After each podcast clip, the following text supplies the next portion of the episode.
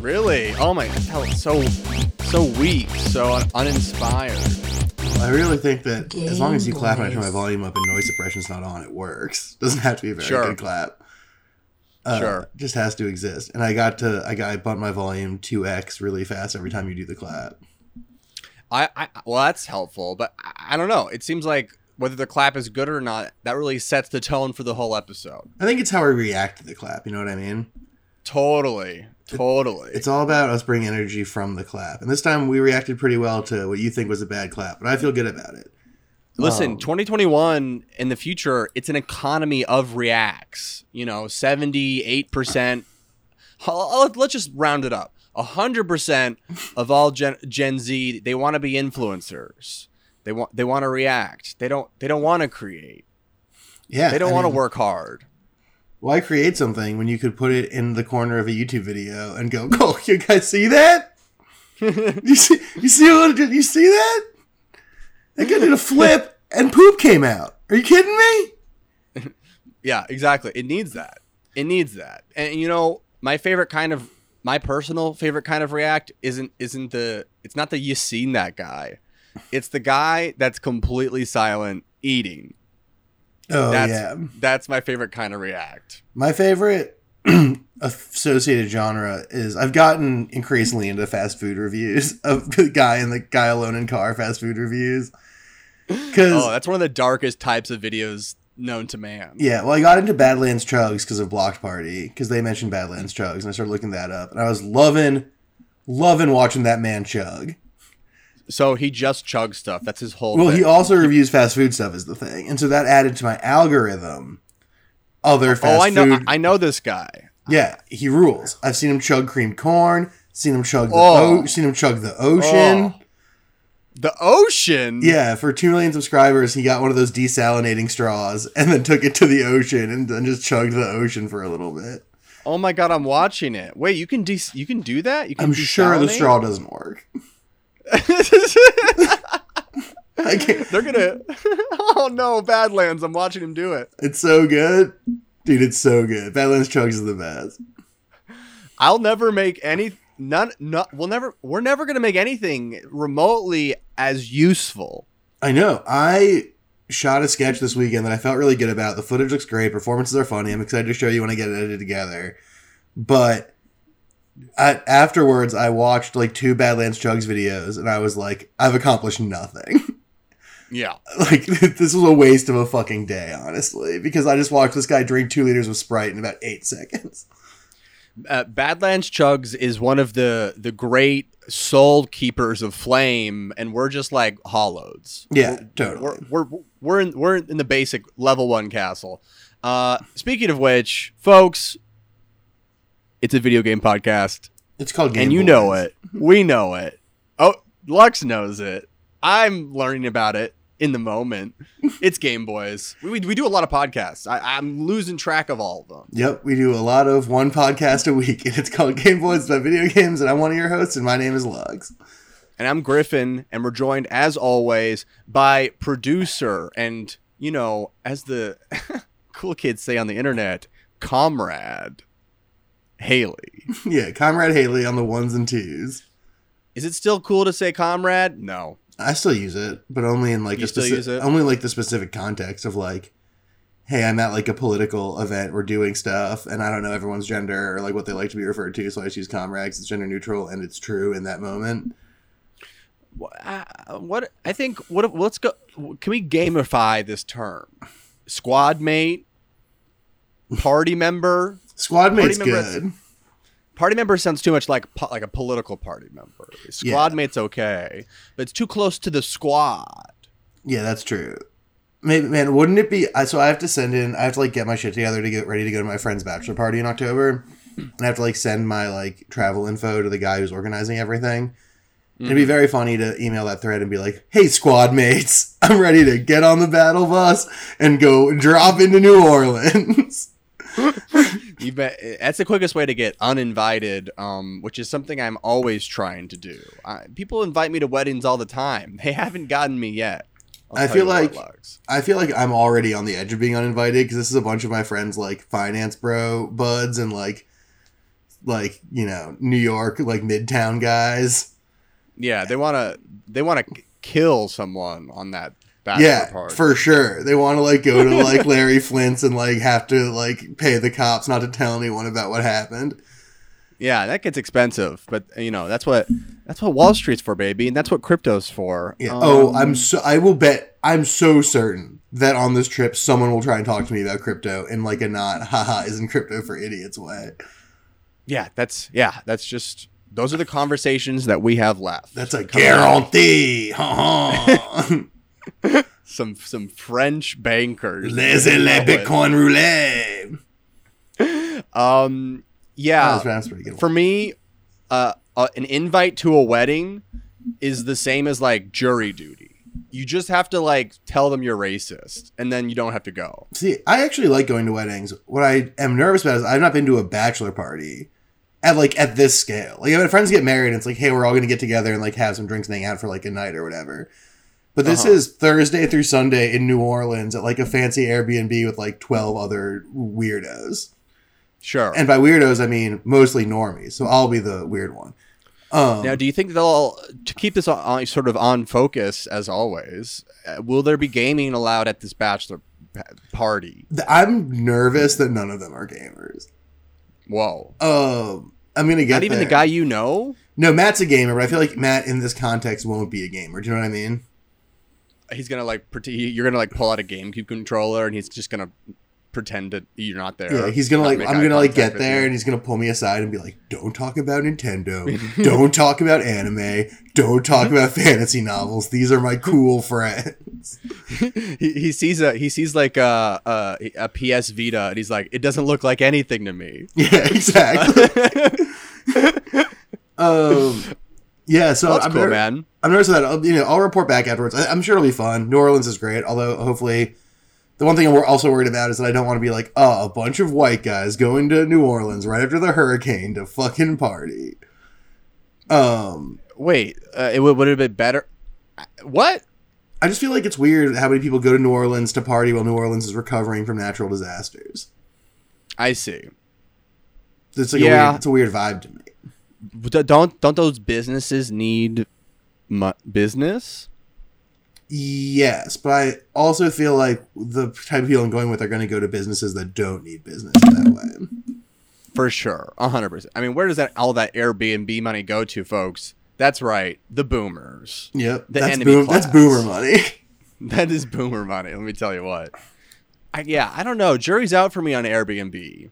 I, Um, I am a, I'm a fan of big hotel, but I don't want to side with them. Airbnb is in theory good, in practice bad. Okay. Like people being like, "Oh, I'm not in my house. Someone should make use of this space while I'm gone. I'll rent it for like a below like a slightly elevated rate." Makes sense and provides like a lot of like good opportunities for people to travel and like get places that don't go to like big hotel chains. But when like some dude's buying 75 houses in a neighborhood and just Airbnb leasing all of them and people would like to actually live there, that's very Right, like- bad. I, why do I feel like any kind of interaction with real estate market is just you go talk like dealing with Blackwater at this point? Yeah, well, with, know? with BlackRock, not Blackwater. well, well, both. They're both getting in on it. The, Yeah, the guys from Overwatch. Uh, wait, is that Blackwater? Is in Overwatch? Blackwater is the private military contractor that we use in Afghanistan and Iraq. Used. And then Black. Rock. what's the other one? Black Rock is uh like a real estate speculation company. They, but they're both under the umbrella of Black. They're, No, I think they're, they're they just have that in their name. I don't think they're related companies. It's just part of the Black company. It's just one guy named Terry Black who owns a private military, like a private army, and also like six thousand houses in Sturgis, South Dakota. Yeah. Um. I, I don't know. I'm I'm okay with thinking those are the same company, That's even fine. if they're not. Well, as long as Uh, you're okay with it, then, then that's great. Then we're good. My reality changes not a bit. Um, but speaking of reality changing things, and, and once again veering us towards the topic of gaming, I sent you a little DM. you did. Uh, And it, shook, really it shook me to my core. It did. It did. It, it, it to me, it was an aha moment. Uh, and of course, I'm talking about uh, the Whataburger partnership with Xbox. Uh, there is a custom fast food Whataburger Xbox Series X. Wait, is that even one of the new ones? Yeah, Mhm. it's one of the new ones. Um, and it looks incredible. It it's just it, it looks like you it looks like if like a, a a bag from the restaurant was covering an Xbox. Yeah, it looks like you someone put an Xbox in a Whataburger bag and left it in the heat for six days. Yeah, and and I have to say this is the only Xbox that I want. I was thinking that, like, when you sent this to me, I was like, this is stupid. And then, like, an hour later, I was still working and I was like, I kind of want that Whataburger Xbox. Yeah, I mean, um, outside of it just being like a conversation piece, I don't know. It, it kind of it made me think a lot about how little sort of skins and like artificial modifications gamers have been allowed to make to their consoles. Now there have always been unique editions, a Halo edition, even all the way back to my N64 days, I had the Pikachu Pokemon Snap N64, uh, which was very incredible. Um, but you know, I'm I'm struck by sort of the lack of advertisers trying to get their shit all over consoles, and it's like, how have we not Well- seen this before? I think part of it is that you people project their gaming identity outward into like the internet, you know? Right. And so that's where the, The money's at, private space. advertising. Like you got to give them the skins. You got to get Pickle Rick brought to you by Wendy's or whatever. Right. Um, but like at your at your house, like you know, how many people are really gonna buy like care about the the skin on your Xbox at your house? And the only reason they'd make those is like to do these like weird partnerships. Right. Um, yeah. Yeah. It just, it, I guess it doesn't work the same in terms of an advertising, but I'm like, I'm like, yeah, man. I mean, But I like the weird looks- partnerships. it looks great, and and you know, especially coming from me, you know, we're in a place where I think the PS5 and the Xbox they both look pretty ridiculous. There isn't much you could do to make them uglier, so why not just have them put on a, a costume? Like, uh, you know, I think there should be a McDonald's PS5. Yeah, it's not really the best. be. It's, yeah, I think so too. It's not the best looking machine. None of them are. But man, it me would. some skins. yeah, throw some on there. It's like, why not like make it okay to look at? And also, it's like you know, let let let's let wild in a lot of ways because you know, I don't know. It's like to me when I every almost every gamer accessory is like useless and optional. So it's like, how come I can't like put a leather jacket on my PS5? It'll get too hot Like- and break. That one's that one's easy. That was that was a softball, dude. you really knocked that one out of the park quick. You clocked that one from a mile away. Um, well, now now like a members only windbreaker with the Charlotte Hornets logo on it. Now that could that could fucking fly. I mean, and let's be real. Like, I mean, has has there been a Supreme console? Let's see, Supreme oh, I- game console. can't mean, they've done everything it. else. Looks like they made a Game Boy at some point. Hmm. Uh, it doesn't look like it looks like a, not even like a functional Game Boy though. That sounds like Supreme. Uh, but yeah, anyways, those were all my breaking thoughts. I wanted to share that news item with you today. But you know, we've got some we got some work to do. We're a day late and a dollar short, but we're ten games deep, and we have a lot to talk about. Yeah. Uh, and and, and I, I don't know. I don't know where you wanted to start. I mean, I I, I could start, or you could start. I, I'm ready to do anything. Um, are you playing a game that I'm not playing? Because maybe we start with the games that we're not both playing, and then get to the games we are both playing. Certainly. Well, I have been revisiting a game on the Nintendo Switch, a game that gets a lot of disrespect, and a game that should be heralded more. Are you talking about Mega Picross XL? no.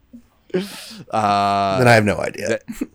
I'm of course talking, you know, I'm sure this is the part where all the listeners they're shouting it out. They're so desperate. They know the answer. I that's right. You guys are correct. I'm talking about Mario Rabbids, the Oh. XCOM Mario game that came out the first year of the Switch. Did people not think that was sweet? I feel like that movie, that, that game was obviously sweet. not enough people played it and, and people kind of just like made fun of it being like oh that's like uh, a silly way that mario should not be interpreted. And i was like that can't be farther from the truth. Uh, because it's a great game. And, and it's, a, it's a great game because i was on a plane. And guess what lux? I was in texas. Ba-bum. i was in galveston for three days. I wasn't able to visit austin or i actually would have hit you up Yeah, I think I figured you if if, it was, if you'd come to Austin and not told me or Haley that you were in town, it would have been pretty fucked up. But I, I thought it was extra sneaky of me though to sneak into the state and to not have any of your security alarms go off. So, yeah, I'm gonna have to uh, check in get on those. checked out. Yeah. That shit checked out. Um, but uh, yeah, uh, I, I was traveling. I needed a game. Um, and I wasn't really certain if I wanted to download a new game, so I whipped up Mario and Rabbids again. And man, it is such a solid game with some really, really interesting XCOM mechanics um, and their own kind of twist and flavor on the genre. And it's fucking hard. It's a Yeah. fucking hard game, and It's it has not no easy. reason to be. I literally, I still haven't beat it. I was like stuck on a couple levels, and there is a way to cheese it where the game offers you like fifty percent more health if you can't like beat a level after a while. But I've never accepted that. I can't. Yeah, you gotta say no. I hate when. I mean, I understand when they make that offer, that, and I'm sure some people fuck with it. But I always am like, how dare you? How dare you Yeah. say this to me? That Pretty happened. insulting. Yeah, it happened in the game that I'm currently playing. Um, in Black Book, which we'll get into in a second. I had a similar experience, and I got very offended then too.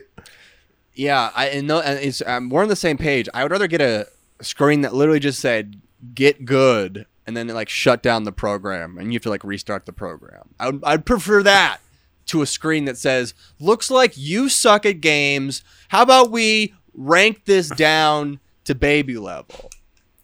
Yeah, especially because like I can rank it down to baby level myself. I feel like that's what I need to do. Like I know how to do that, and I'll say it. I have done it in certain games where I'm like, where I'm like, oh, this boss is like insanely hard, and it's hard because I'm like leveled the wrong way, and I'm just gonna knock down the difficulty so I can move on with the story and like get leveled right or whatever. Yeah. Um, that's fine, but I hate when the game is like, hey, little bud, hey, hey, bud. You need a little bit of help there, bud? I'm like, get out It's of my fucking face. It's like you're at a bowling alley and and the guy next to you's like, "There's a bumper lane right next door." So you take you take a bowling ball and and you knock him over the head. But you didn't mean to knock him that hard, but he hits the ground really hard, and then you don't know what to do. Yeah. It's a lot like that common experience. Uh, but yeah, um, Mario Rabbids is a hard game, and I'm excited for the sequel, which I believe comes out sometime in early next year. Yeah. Uh, that that's been super fun. Uh, and my only suggestion, I would say, for the sequel, would be permadeath, where Mario can die, and Mario's sons must live on and complete the mission. Well, okay. I love that. However, I will say that Mario Rabbids does do a really good thing with having not permadeath in that it gives everyone unique special abilities that you kind of need each level to solve like the different puzzle structures and permadeath would make 100%. the game totally impossible because there are parts where like you need Luigi's special jump or whatever. Totally. Yeah, it's a really cool thing they added to the to the XCOM universe that they all kind of play a role and you can like rotate your party for like what the level demands of you. And I'm just saying if all the characters die, then their offspring, their sons and daughters and those beyond the binary, I'm looking at you, Rabbid Peach, uh they have the same powers. They're just younger and stricken with trauma. That's very similar to the game Massive Chalice that I like a lot, where Nice. you are constantly having heroes level up and breed and make new heroes. And when people die, their kids just kind of slot in. Nice. Yeah, that game rules. Massive. Massive. Massive. Massive, Chalice. Hey, Griffin, here's a joke. Why uh, why did the drum and bass DJ get lost uh, in the jungle? Why? Because the jungle is massive.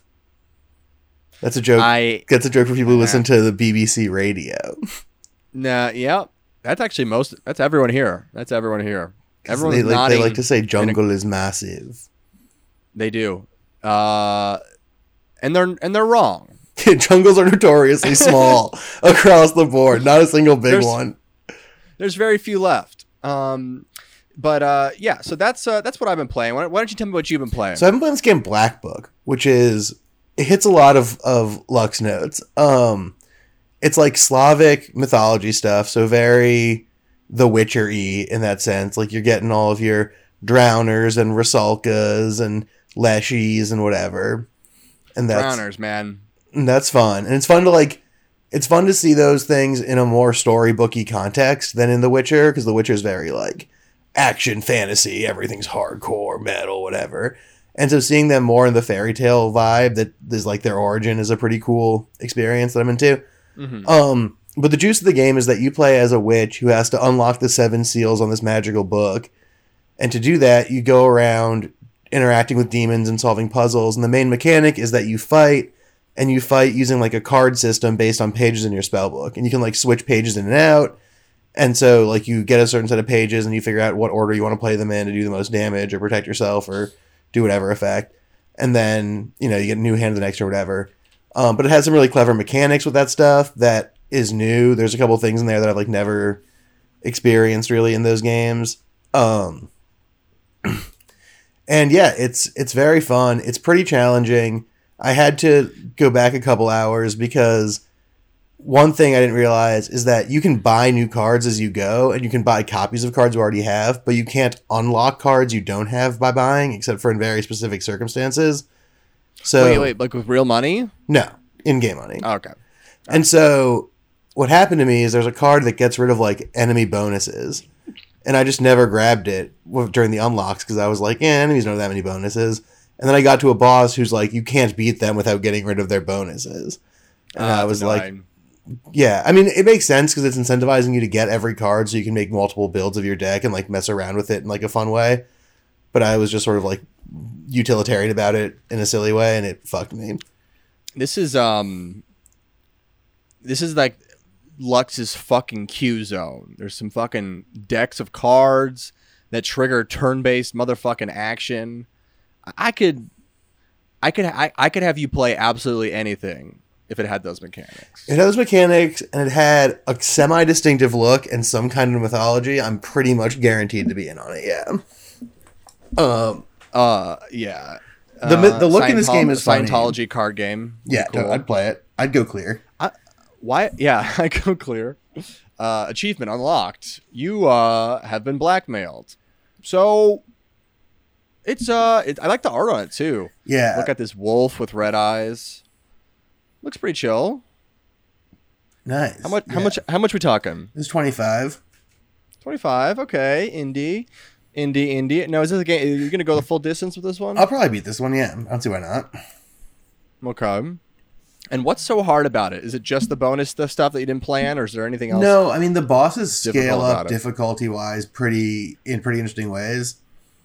Um, there are some bosses where it's just going to be like I imagine it'll be pretty tough the first time through because it'll be like, oh, I've been using this one deck, and then they have like you have to key up combos or whatever to beat them that maybe like your base deck doesn't have.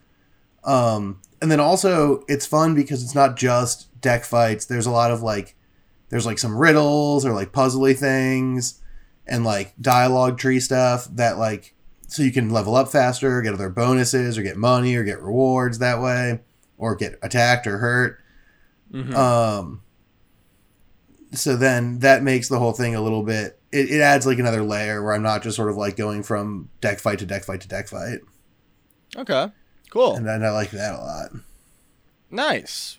Very nice. Well, that's the heart of those cards.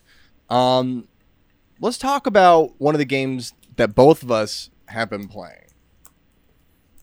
Yeah, all right. Which one do you want to talk about? Do you want to start with the popular one or or the less feel like popular they're- one? they're bo- they're both popular to different types of people. That's true. uh, it, Tumblr versus uh, everyone else. Uh, so I'd like to start this part of the show by issuing an apology.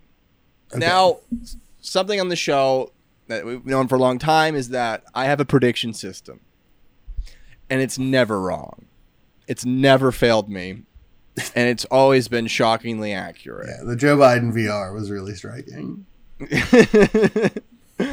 but you know what I gotta say is, you know, lightning can strike twice. Nah, that's not the phrase. I fucked up. I was wrong. I predicted that Deathloop was gonna be a bad game, and it's fun It's sweet. and good, and and pretty good. it's fun. It's weird. It's got like a really weird tone and style that I like. Um, Yeah. It's doing all kinds of stuff with the haptic. Yeah, doing all sorts of stuff. And just to set this up, you know, I really I've been talking for months about how everyone in marketing, video game marketing, is trying to make Deathloop happen and like make Deathloop be a thing because the PS5 lineup is so skimpy that they really, really needed a game to fill this time right here. And typically in that first year cycle of a console, most games like this turned out to be incredibly forgettable if not bad. Uh, and so this, all my stars were lining up here. I was like, "E- everything is lining up for this to be a forgettable, mediocre game from a company whose games have never grabbed me. I mean, I, I've always liked the Dishonored games for like three hours, and then I just never pick it up again.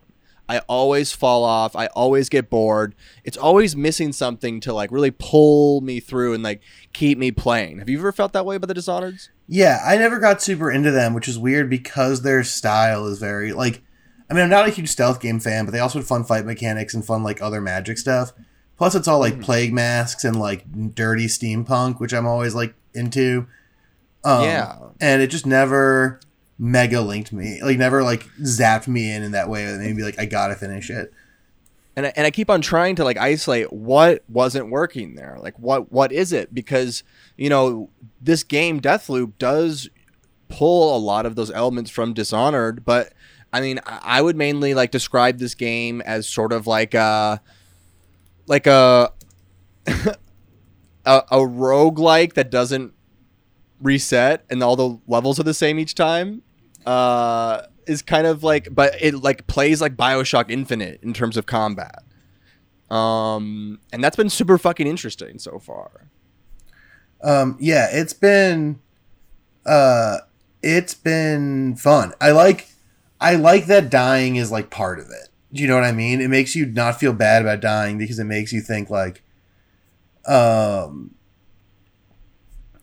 uh, it makes you think that, uh, it's You okay? You okay? yeah. You Sorry, I just got again? no. I just got a thing in my throat. Um, it like it dying lets you figure out little things that you missed along the way or new ways to look at the issues that let you solve puzzles differently. Like it almost feels like a time travel thing, and it doesn't make you feel super bad.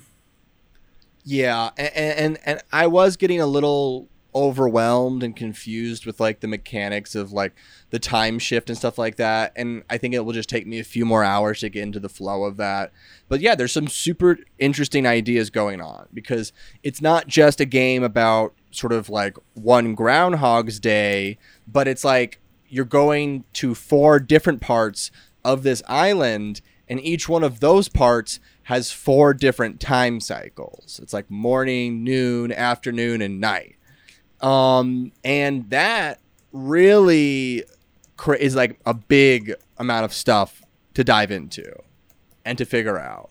Um, but yeah, it's it's interesting for me so far because it's it's I, I think it's supposed to feel like a game where you're uncovering everything like Outer Wilds or something like that, which was also like a live, die, repeat. But the thing is, is like with Deathloop so far, the game is really holding my hand and like leading me to all the waypoints that I need to go to, which feels a little handholdy and a little less like really figure it out yourself. But in my opinion, for just like how this game is designed and like what it's interested in doing and like the flow and like how it wants you to be in combat a lot, I think it makes more sense to be a little more handholdy with where you need to go next. Yeah, because it wants you to take it wants you to take big risks and be willing to die, and Yeah. so it doesn't want the stuff surrounding that to be like a big old a big old hassle. Right.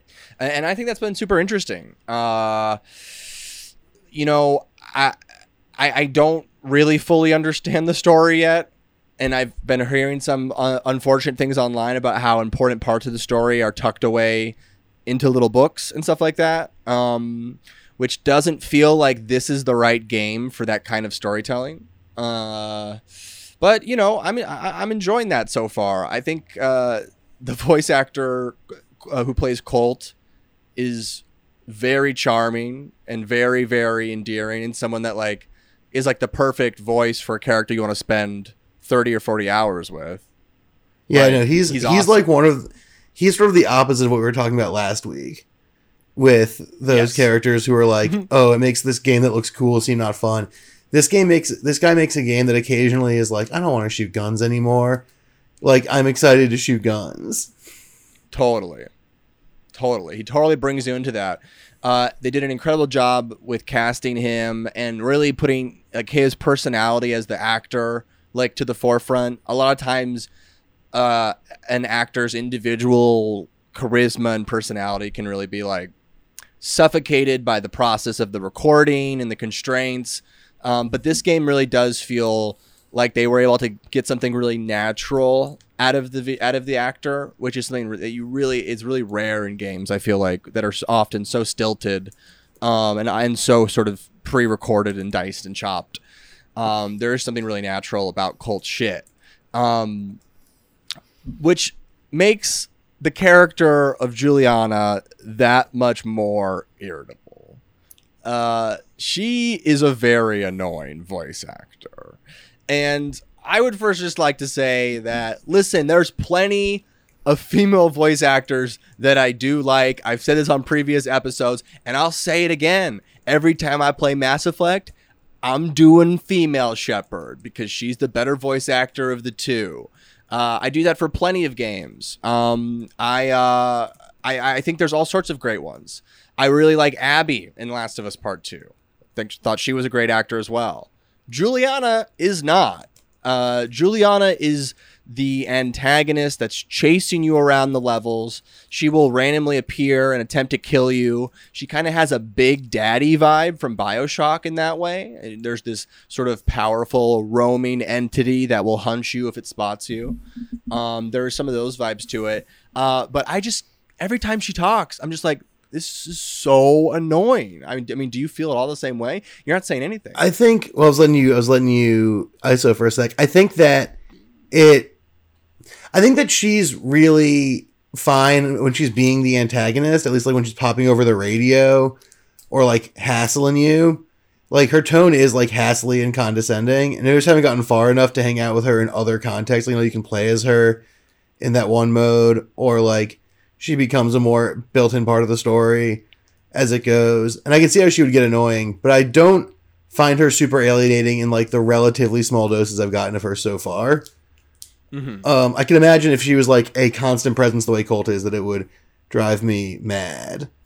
Yeah, I mean, to me, at least in my playthrough, she's a pretty constant presence. I see her all the time in the levels, and she's talking to me a la Bioshock style through the radio pretty constantly. Yeah, she pops up in the Um, radio pretty often.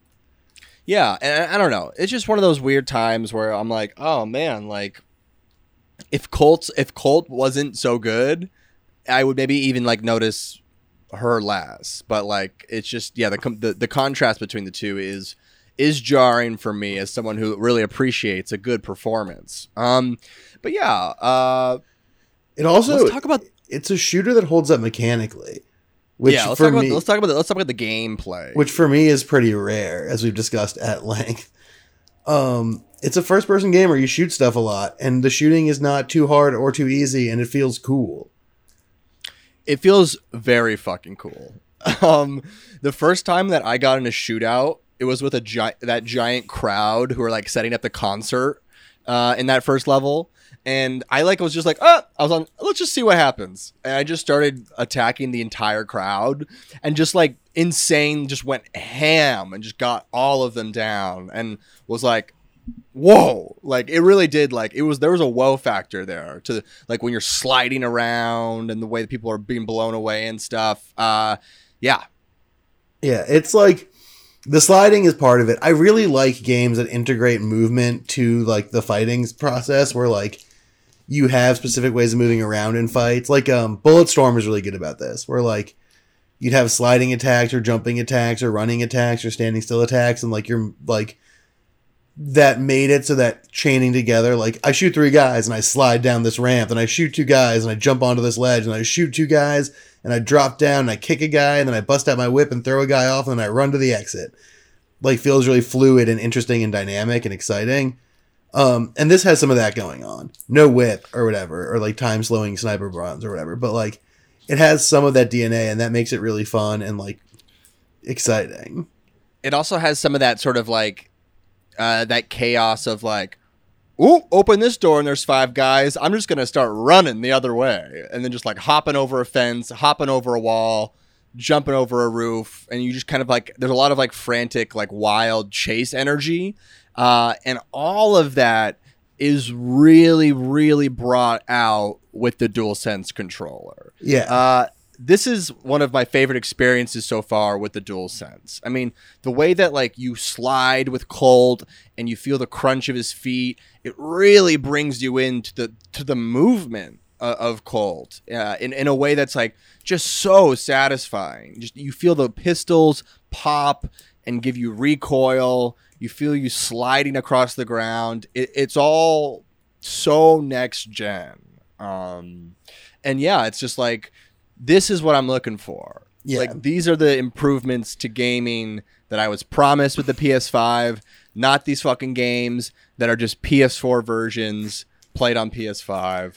I'm It- looking for DualSense. it does feel like a different activity or not like a different activity but it does feel like distinctly different than playing most other games um and that like you said is kind of the thing we were looking for with the ps5 was that like it would make video games time feel a little bit different feel a little bit more immersive and dynamic and exciting. Um and it does. It totally does all those things. Yeah. Uh, and, and you know, it's just it's all brought out too because it's like there's a lot of power combos with guns and like dual wielding and a lot of stuff built on games like BioShock Infinite. And like there were so many cool things going on in BioShock Infinite, but some things just felt like luster.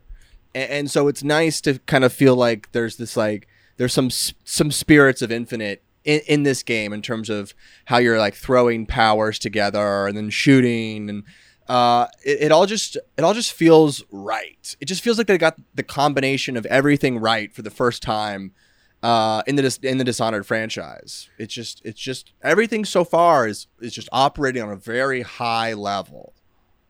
Yeah, it's it's really cool, and it it speaks to sort of why the PS5 is exciting because it without making the game mechanically that different from other games like it, it feels different because it feels so much more like the fact that you can feel every footstep or like feel what sliding is like or like feel the kickback from shooting just makes it so cool and exciting.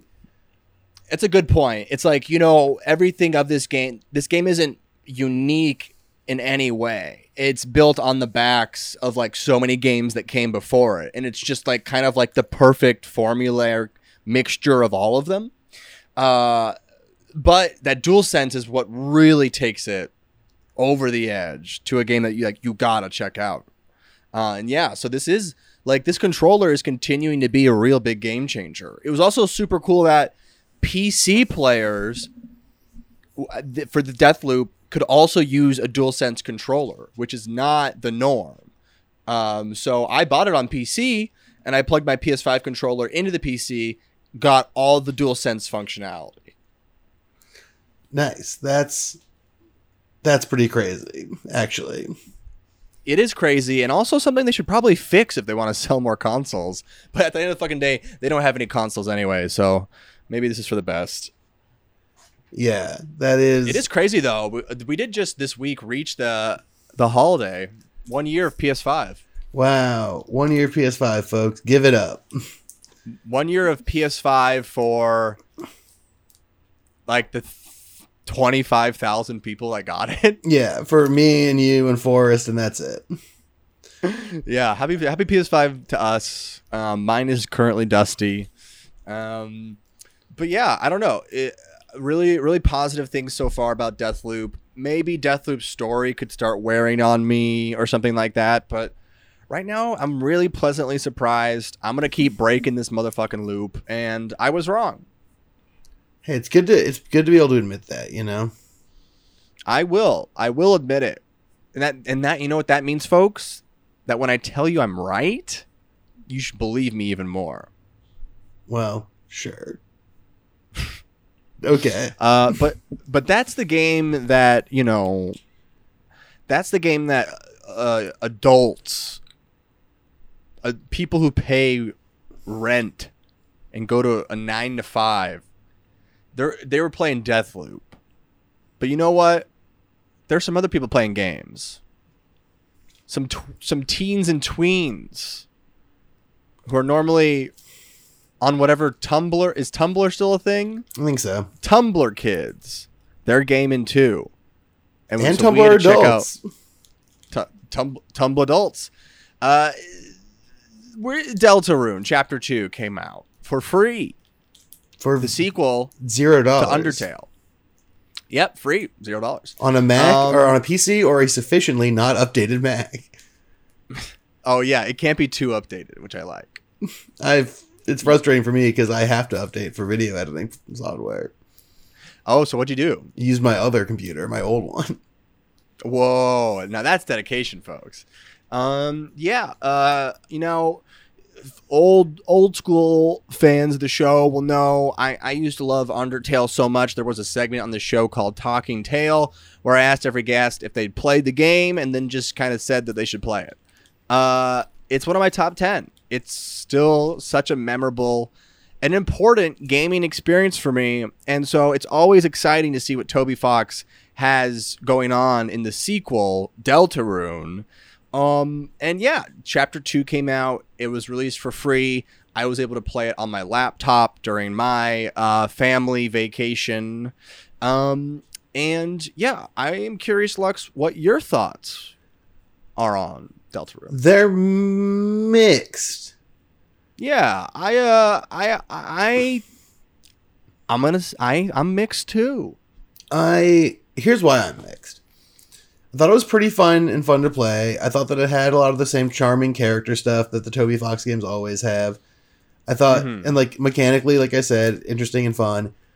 Um I'm finding the chapter format to be frustrating, to be totally Yeah. honest. Um part of what makes so actually okay, so we talked about this actually recently on my last Shin Megami Tensei stream, or like two streams ago maybe. But like part of why I put up with flaws in games or like put up with a lot of things in games is that there's a story beat that I want to get to or a narrative step that I want to take. Right? So Sure. if a game is not 100% fun at all times, that's fine because I'm going to get the reward pop for learning the next story beat or whatever. Right. Um it's hard to get that excitement in this chapter thing because I know it's not going to get fulfilled all the way. Um, Right. And the ending of Delta, have you finished chapter two? I have not. Okay. Well, end of sentence then, I guess. Well, you can you can say something. Uh, well, the ending just like really leans into the fact that it's incomplete and there's more.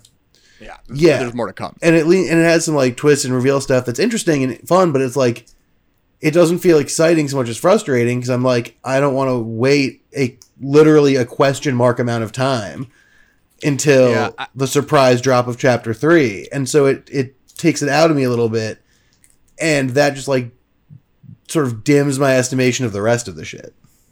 Yeah, I, I I I eh, have to agree as well in terms of I think yeah, I wasn't even really certain what was wrong about this experience, but then I realized that the chapters is at least a big part of it because when I started chapter two, you know, it's been a while. I don't remember what happened in chapter one, and I don't really remember what everyone's relationship was to each other. And chapter two spends zero seconds updating you or refreshing you. No, it gets right to Um, business. It gets right to business, and so uh, that that already was like, oh, okay, I guess I'm gonna just. I'm sure nothing was super important. Uh, like, uh, you know, I mean, I'm sure I'll pick things up.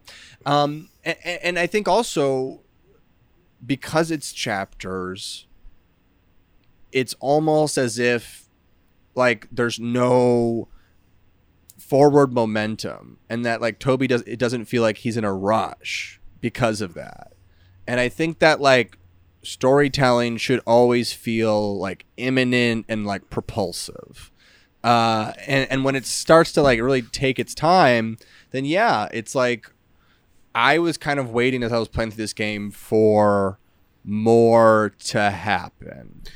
Yeah, um, I didn't. Yeah. I, I had that problem a little bit, but not quite as much. For me, it was more like, like we've talked about how I have one out of the two uh, Trails games from the Trails Crossbell games translated into English, but I still don't have only the first one, the second one. And so when I'm playing it, I have an active desire not to advance the story all the way because I know when I'm done, I'm just going to have to wait for the next thing. Mhm. And that like takes the propulsion out of what is a pretty propulsive, well structured story. And that's how I felt with Deltarune also. Was that like it, it does drag a little bit in spots, but for the most part, it had me wanting to know what was happening next. But in my head, it was also like, well, the more I know, the sooner I'll get to the part where I'm just waiting again. Um, Right, and that totally. pulls the rug out of like the momentum, that momentum, or and what propulsiveness is in that story gets kind of lost. I, I, I completely agree. Um, while we're still talking about the story, um, there was some some nice moments that I did like. I like that sort of like walk with your friend along the city where you have that really long conversation. I thought that was just kind of like artistic as you're like each turning off the traps for each other's sides. I thought that was like a very beautiful little conversation and kind of a moment that like took like you know took me out of the normal video game haze and made me really pay attention um, and i also really like this character of queen. Uh, queen is just a troll uh, a troll villain. Um, and uh, i just really like their vibe. I think toby is really good at making um, villains that like simultaneously are like menacing but also adorkable. Like uh and, and and I really like that that that tone that vibe. Um it's very very fun um and so I, I'm really into Queen I really like Queen a lot but uh I, I kept on feeling as I was walking through the rooms and as I was completing puzzles that I'd seen all this before. Maybe not in the same amalgamation and setup, but that sort of these I'd seen these magic tricks before. Like these this content had been played for me. Yeah. The comp that kept coming to my mind while I was playing it a little bit in that respect was Futurama and the Netflix series Disenchanted, the Matt Groening fantasy show, where it, where it was like, this isn't bad. There's stuff happening here, but the approach and the style and the tone and Mm-hmm. the sort of like you said magic tricks, the sleight of hand, that's all shit from Futurama that I've seen Yes. a thousand times. And so the show, despite and sort of like Deltarune, like despite Disenchanted being like a snarky show about the shittiness of a fantasy world, which like seems directly in my zone, I just never got like that hooked by it because it was like, well, all of the wizardry here I saw in 2002. And Deltarune Right. and Undertale have like a similar relationship to me where it's like it is making these like adorable villains or these really lovable with a little bit of a snarky streak good guys and like Mm-hmm. this like cute world and these nice colors and these conversations that have like a little bit more depth and specificity than your general video game conversation and like even like they have this little trick that he does in some of his games like the conversations meander a little bit which is so non-video gamey because in video games every conversation's about the important details that you have to know but in undertale and in deltarune there are parts where they're like and we're just going to talk about like this flower for a little bit or whatever Yeah. Um, and that rules, but then in Delta, he's doing all the same shit in Deltarune, and so it doesn't.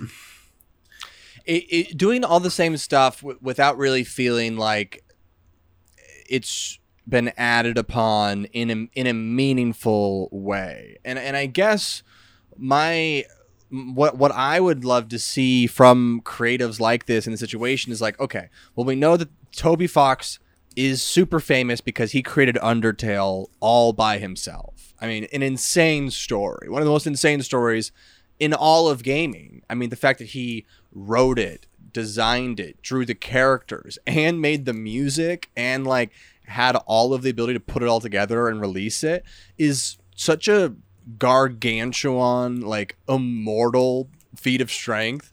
Uh, that's like one of the crazy stories in gaming. Yeah, I mean, But I'm- that's like one of I'm the most. I'm I've ever concerned though that like with the sequel, like maybe it's time to work with a team now. Like I I know, like, and I'm I'm not. I know. I mean, if you just want to make cute, tiny little indie stuff like this forever, that's totally fine.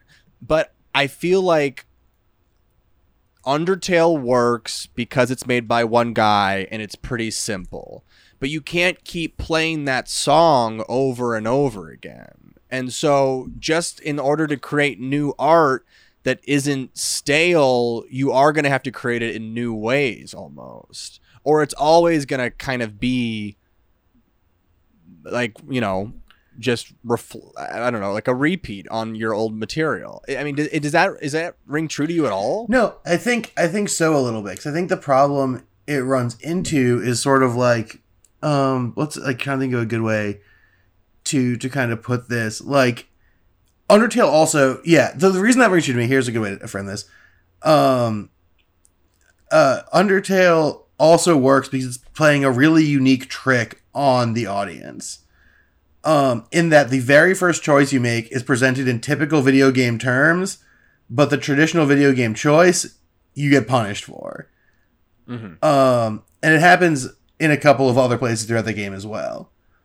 Um, and that's not like magical and inspiring and subversive when it's like a, the the trick of a game that got like ma- massively famous and like and we've all played. And so this game hasn't even really pulled that trick yet in a real way, but it feels like it can't in the same way. Like it can't be quite as subversive and like against the norm as Undertale was because A, it's just doing Undertale, and B, the aesthetic and style and conceptual approach are all hugely popular now because Undertale is hugely popular.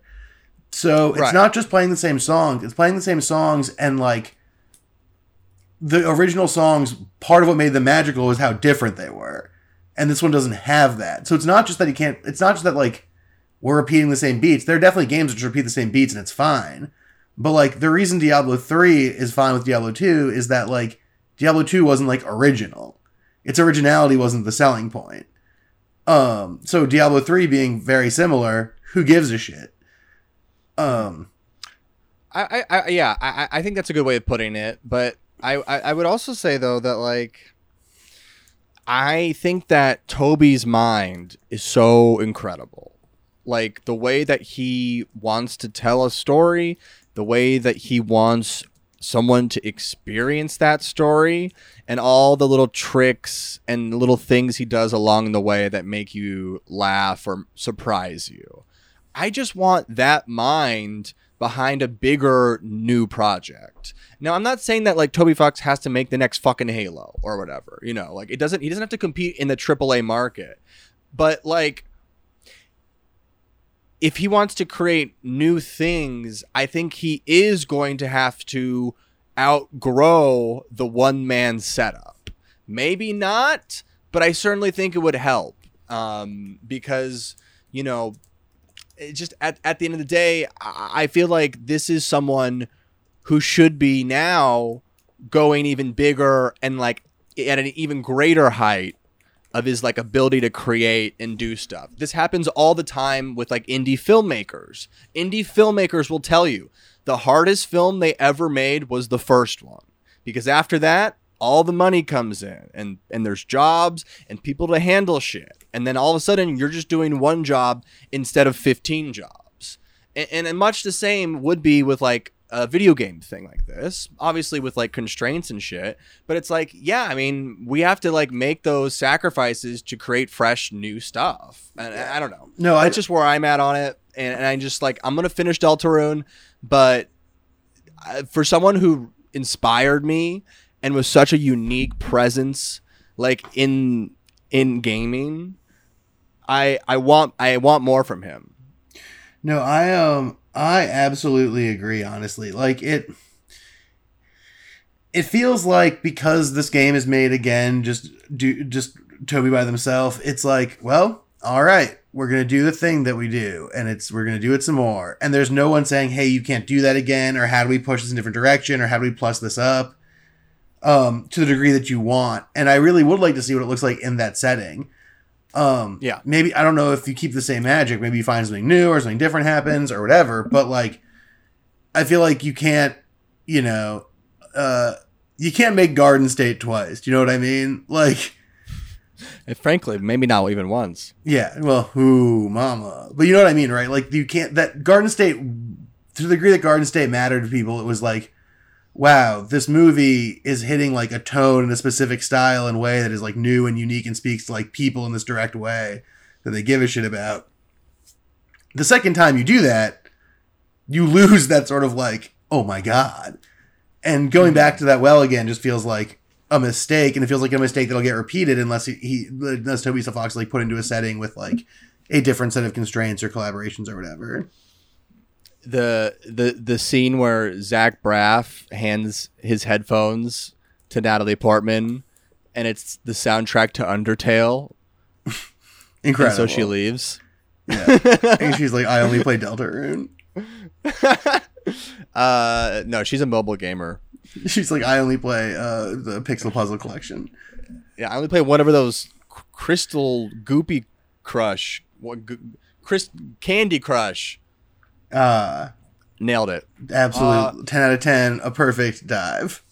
But yeah, you know, I really had, and this is what you know, this is what makes me feel confident that you and me are both incredible video game journalists. Is I, if you had told either of us a week ago that Deltarune was coming out and Deathloop was coming out, which two of those, which game would you think that we would have fallen on the positive side and the negative side? It would have been the opposite, right? Oh, yeah. Yeah, we would have been like, oh, Deltarune's gonna crush and Deathloop's gonna be meager. I only Um, got Deathloop listen, because Rory sent me 55 messages about how it was fun. Okay, thank you, Rory.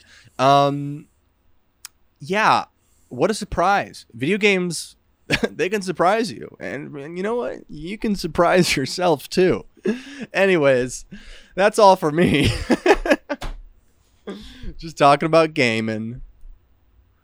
Uh, While Lex reads his yeah, email. No, I, I'm I'm with it. I I too am shocked that this happened the way that it happened, especially because Deathloop Deathloop being good to me is a real surprise. To be honest, it is so not the kind of game that I normally would like. Um, and and Deltarune so does play to that. So I think you're right, and it's good that we're able to say, hey, our preconceptions, no, no, no, no. No, no, no. Um, but you know, is either of them getting as much of my attention as Black Book or Tales of Arise? Well, who can say? But no, they aren't. I can, yeah, I can say, I can say. Uh, but yeah, I'm, I'm, I'm excited. I'm excited for the future. I'm excited to um, be bravely wrong in the future.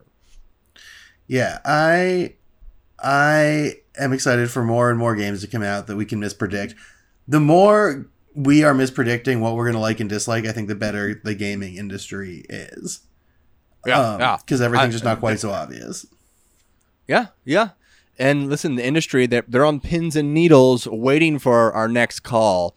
And if you can't wait till next week, folks, you can find us at these places. Yeah. Well, yes, you can.